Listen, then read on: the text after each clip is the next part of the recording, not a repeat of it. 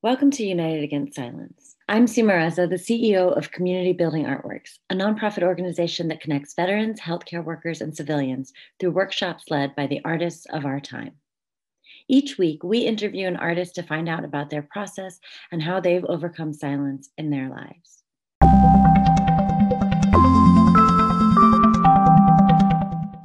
Dr. Nisha Gupta is an assistant professor of psychology at the University of West Georgia. She has nine years of training as a psychotherapist with a focus on empowerment in the face of personal and societal traumas. She is also an arts based phenomenological researcher, which is a method of creating artwork that illuminates the deeper meanings of our lived experiences for the purposes of fostering personal and societal awareness, catharsis, and transformation. Welcome, Dr. Gupta. Well, welcome. Do you want to um, just like give a quick intro as to like who you are, what you do, what what what drives you? Sure, yeah. Um, so my name is Dr. Nisha Gupta. I am a psychologist. I was trained as a clinical psychologist, so I actually have nine years of training as a psychotherapist. And now um, I'm no longer doing therapy, but I'm a professor and also an arts based researcher. So, doing kind of research and then um, conveying my research findings as art, um, film, paintings, etc. Um, and a lot of my work, I think I would say, is about transforming trauma into beauty. Um, what drives me across all those different hats, like professor, artist, therapist, is I just find I find there to be beauty lurking in every aspect of the human experience. Um, certainly the joyful moments, but also sometimes the trauma and the the you know healing and the empowerment that comes out of the trauma. And so, um, I yeah, so I guess I, I see making art as a way to really honor and memorialize the um, the beautiful parts of our lives. Yeah, that's so beautiful. Um, I, of course, we connected when you reached out about a poem for a project you were doing mm-hmm. um, and turned it into this beautiful painting. And we did the, um, I guess, the presentation. You did like a community presentation mm-hmm. of the paintings mm-hmm. um, and your findings. And what I was especially struck by, I mean, there was a lot that I was struck by. And, you know, if you go to daisyeros.com, those of you who haven't seen this work, you should. Um, but I was really struck by the fact that you honored your own experience of the making as such a central part of so there's like the artwork that you're looking at, right? The writing that you were looking at. And then there's the artwork that you created. In this case, it was paintings, which I know you do film and other things as well. But in between, there's the you that's absorbing that artwork and turning it into this other form of artwork. And in your explanation and your sort of talk about it, you really like talked about what happened for you and valued it. Um, mm-hmm. is that phenomenology? Yeah, I guess I would say, I don't know if you're familiar with Carl Jung, the psychoanalyst. Yeah. So I am trained clinically, um, psychoanalytically, and particularly in, in, a Jungian way. And I've been in Jungian analysis for some time. And it's, a, it's actually a very spiritual type of way of making meaning of, of our psyche. And what it suggests is that we have a higher power within us um, that's you know speaks to us through dreams or speaks to us through um, uh, revelations or insights you know the eureka moment is this kind of divine source that lives within us and um, if I t- if I think about the project that you're talking about, Daisy Eros, which I just did, and I'll just do a little recap. It's about um, I collected six women's experience, including mine, of reclaiming erotic power, um, including yours as well, and analyzed the descriptions and then turned it into art. And I would say that what's interesting, and this always happens when I'm making paintings in particular, is that I have to actually let go of myself and surrender uh, to the images that are just coming. Um, waking up in the morning with the image of a snake. Uh, for your painting, I had the desire to watch Life of Pi uh, for some reason, and then understood Bengali tigers and their psychology and how they're, you know, you can love, they're so lovable and, and, also scary. And I, I'm just, you know, something was driving me to watch that movie, and and then the whole painting um, showed up after watching the movie. So it, I think that some of what I've learned is that the process is what makes um, art making so magical and joyful. Uh, of course, the final product is a work of beauty, but the process of surrender and allowing us to be guided by our intuition is, is actually magical. And um, that that's some of the most beautiful part of being an artist for me, I'm noticing.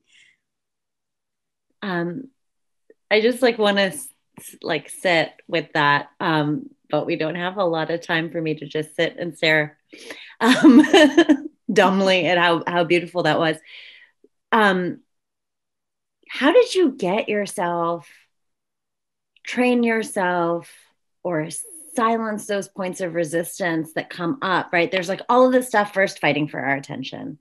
And then even just like the practice of of listening to oneself seems like really distant especially as like you know social media is notifying you constantly of of who likes what you're you know like just there's just like all this noise. Um, what's your process of shutting that out and listening to yourself I think a lot of it has been, I'm just thinking about the patriarchy literally as my response because um, you know, we're raised and socialized in a world that really values reason and rationality and proving things and thinking that we have control, right? And can master things. And a lot of my work, I think, as a woman and a, highly emotional and um, intuitive person, has be, been honoring my non rational, honoring the irrational part of me as not inferior, but actually a gift to be able to tap into. Um, and so uh, I think that it has been a lot of undoing shame around being a person that is is kind of uh, more dwells in dreams and in feelings and in intuition and makes decisions that are like that you know uh, resisting shame and resisting thinking that I'm doing something wrong by actually shutting out reason to honor the irrational, if that makes sense. Yeah. Um, but then you're in academia. I, I am. so I'm so interested in that. Then you add that sort of reason or I don't want to say reason, but like that rationality, that that logic, the scholarly logic back in with the sort of academic writing mm-hmm. at the end. Um, but you don't do that until the end. Um, is that correct? Yeah, and I do it because I also want to advocate, you know, like sometimes you have to like speak the language of academia to actually advocate for being able to not be academic or scholarly or root everything in in you know um, facts and theories and and actually just trust the wisdom that comes from our felt sense um, and our intuition. And so I actually, you know, will produce scholarship about each project and I write it in a very academic, rational way, but it's all for advocating for the intuition. And I'm also in a department um, University of West Georgia um, that it, that prizes um, transpersonal psychology and depth psychology and all like I'm I'm surrounded by I feel so lucky to be surrounded by people like me and who are trying to have psychology and academia um, value these things that I'm talking about. So that really makes it helpful when you're part of a community that gets you, you know? Yeah. Yeah. I've spent some time sort of, you know, presenting poetry in clinical spaces and um, and visual art through my work in military hospitals. And oftentimes there's this real it seems like a sense of frustration when the same things don't work with everyone. You know the way that um, other kinds of medicine are sort of supposed to work across the board. And um, it sounds like the approach that you're talking about really is is not expecting one thing to fit but you're also not like expecting to treat somebody. You're expecting to like allow them to meet you and give them the tools yeah, and I should, I'm going to use a fancy word here, which is the type of research I do. And it was also how I was trained as a therapist. It was a lot of um, depth psychology, like Carl Jung, but also phenomenology. So that's a big word. Um, but what it really means is actually quite simple it's trusting people's own descriptions of their lived experience to um, have powerful meaning. And so it's all about listening to our own or others' descriptions of experience. And then um, going down deep into the, the, the deeper le- level of it. And so there's a whole process that I'll take us through in this workshop. But I think it's a beautiful thing, phenomenological research, because then it honors all of us to have wisdom just based on being human beings that are alive, that have these rich experiences in our lives and that um, we ourselves have the wisdom to to kind of make meaning about it. Does that make sense? Yeah yeah it, it definitely does. Um, do you find that people who have experienced medical care in other ways um, I'm, I'm, should i say more traditional ways um, are resistant to like is there some undoing that's necessary to like make people able to put the shame away and really listen? I think that people can listen to themselves better when somebody models that for them. So as a therapist and as a patient of therapy the shame goes away when I am sitting in front of somebody who actually values my own perspective and description and isn't trying to fit it into some checklist of symptoms, um, but literally listening to what depression is like from that person's own perspective, what it was like to not be able to get out of bed, what it was like, how, how do we make meaning of our own lives? Um, when somebody uh, like that's not us really listens to us, I think it gives us the courage and the like green light to start to listen to ourselves you know um, and so i think that's a beautiful thing about human relationship is that um, maybe we just need to listen to each other more you know yeah. Has it changed um, this process of art making and listening to oneself, and then of course your your training um, in phenomenology? Has it changed your personal relationships, like the way that you interact with the the people that you love and are in intimate relationships with, romantic and not? I think it makes me realize um, that love is empathy I think you know, and that and and that empathy isn't easy. It's it's like a you know, like we can quickly lose empathy, but I think I'm learning what love is through this perspective. How do we help each other feel heard? How do we be with one another in you know even if somebody's having a very different experience than me and interpreting something in a very different way than me how do i honor that and help that person feel heard and also, how do I ask for that when that's not happening, right? How do I ask that? I really need to be heard right now. I really need to, I just, I just want you to be here with me. And so I found that it actually gives me um, values. Like I, I can create a sense of values of what love is. And then um, communicate those values and try to practice what I preach. And so it has actually made my relationships more beautiful not easier certainly not you know certainly not easier but definitely more more attempts at loving in the way that i value what love is. And what is your like daily practice like? What is your art practice like? Your personal sort of how do you stay connected to that self so I'll be honest. So I did the the Daisy Eros project, um, and I finished it, and it was you know four months of just sinking into painting and there was such a void afterwards. And I, I thought i had to fill it with another art project pretty you know i had to do but actually i started teaching right into the semester. I started teaching graduate students the psychology of creativity. And then really it became escorting them uh, through the thing that i went through over the summer. So i actually then my role was to help them trust their own voice and to help them deal with that inner critic and to be that reflection for them um, that I was doing for myself. And now I'm not teaching that class anymore. And I found great creative pleasure in cooking. and I've always been a terrible cook. Um, I shouldn't say that. I have a lot of inadequacy around cooking.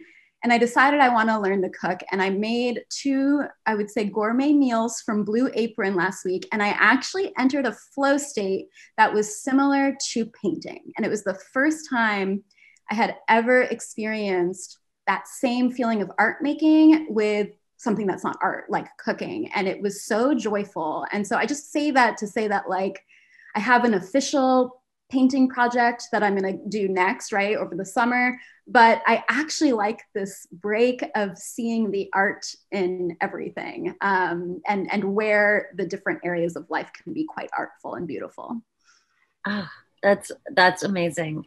Um, and how does I kind of like leads me directly into this question around how does teaching affect your practice? Um, I think t- it's I, I think it's liberating to teach. I think it's so exciting. It's also being in community with others. Like I, I don't see my students as like these students. I see them also as peers and colleagues and, and friends, although I, I have to keep a professional role in some sense. So I get to then be in community with other people with beautiful minds and a desire to create and help nurture that process. And while I'm teaching them, also learning from them and then also reaping the benefits of the beauty that they put into the world, you know, when you when you see the art that other people make and you're just so moved by it. And so I think that what teaching does for me is really help me enter a community of kindred spirits, um, which is just, uh, you know, punctures the loneliness and the solitude of art making as well. Yeah, yeah, I have a very similar experience. I feel like, oh, I can bring the questions that I'm asking to this group of people who have shown up with this. We have this sort of social contract of we will ask questions together, and it's it's not something that I experience everywhere else, right? Um, mm-hmm. it's a, it's a really beautiful thing you also make films. Mm-hmm. Um, and in both of these things, though, in film and in fine art and visual art, there's like a space that I kind of struggle with traversing of like the technology of it, whether it's the image making or the literal, you know, technology that can sometimes be frustrating like if you're it's not if what's in your head is not immediately arriving in front of you mm-hmm. how do you like talk about that a little bit if you can yeah it's interesting when i made i, I made a film about um, the lived experience of being in the closet as a, a sexual minority a couple years ago and um, it was really cool because it was the same kind of thing where the images just came to me. So I interviewed people. And then I actually, after going into these deep interviews with people about their experiences, I would watch the movie scene in my mind. So it was given to me um, by this divine source. Like I just watched it play out. And then my role was to translate it into an actual film, right? And the mm. film did not look like the movie scene in my mind. Um, but I guess, you know, we, I guess it never will, right? And I actually don't do, you know, I, I don't actually have a thing where I devalue it for not matching that because I understand in the process it's meant to transform. That it's a different thing having something in your head and then bringing it into the world. And I don't stop until I'm happy with it. So everything I've created that I've felt is complete, I'm actually, I love it. I don't, I, I think it's so beautiful. And very, even if other people don't, when I watch it, I cry every time. I, um, you know, I don't critique it because I think it's like a gift from the gods that was just like sent to me. And my task was to just try to bring it to life and honor it. Um, so I guess I just trust the process, you know, in the, during the process, I can get very frustrated, yeah. but those are just blocks they are in every process i think and if you're in that space it's not done yet you know it'll get it gets easy you're in a block you're frustrated it's not coming to you it's because um there's something that needs to be worked through for it to flow again. So that is so so such super beautiful advice. Um, because I think a lot of people can just stop, right? Be like, oh, I can't get the thing.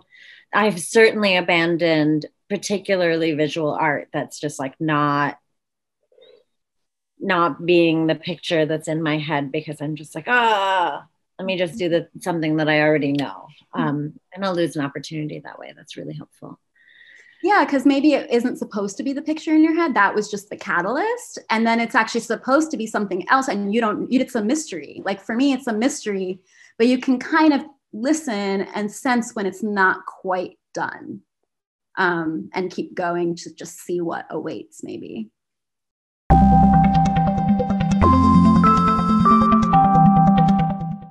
Thank you so much for listening to United Against Silence. I'm Seema Reza, and I hope we see you at a workshop soon. You can see our full schedule at www.cbaw.org.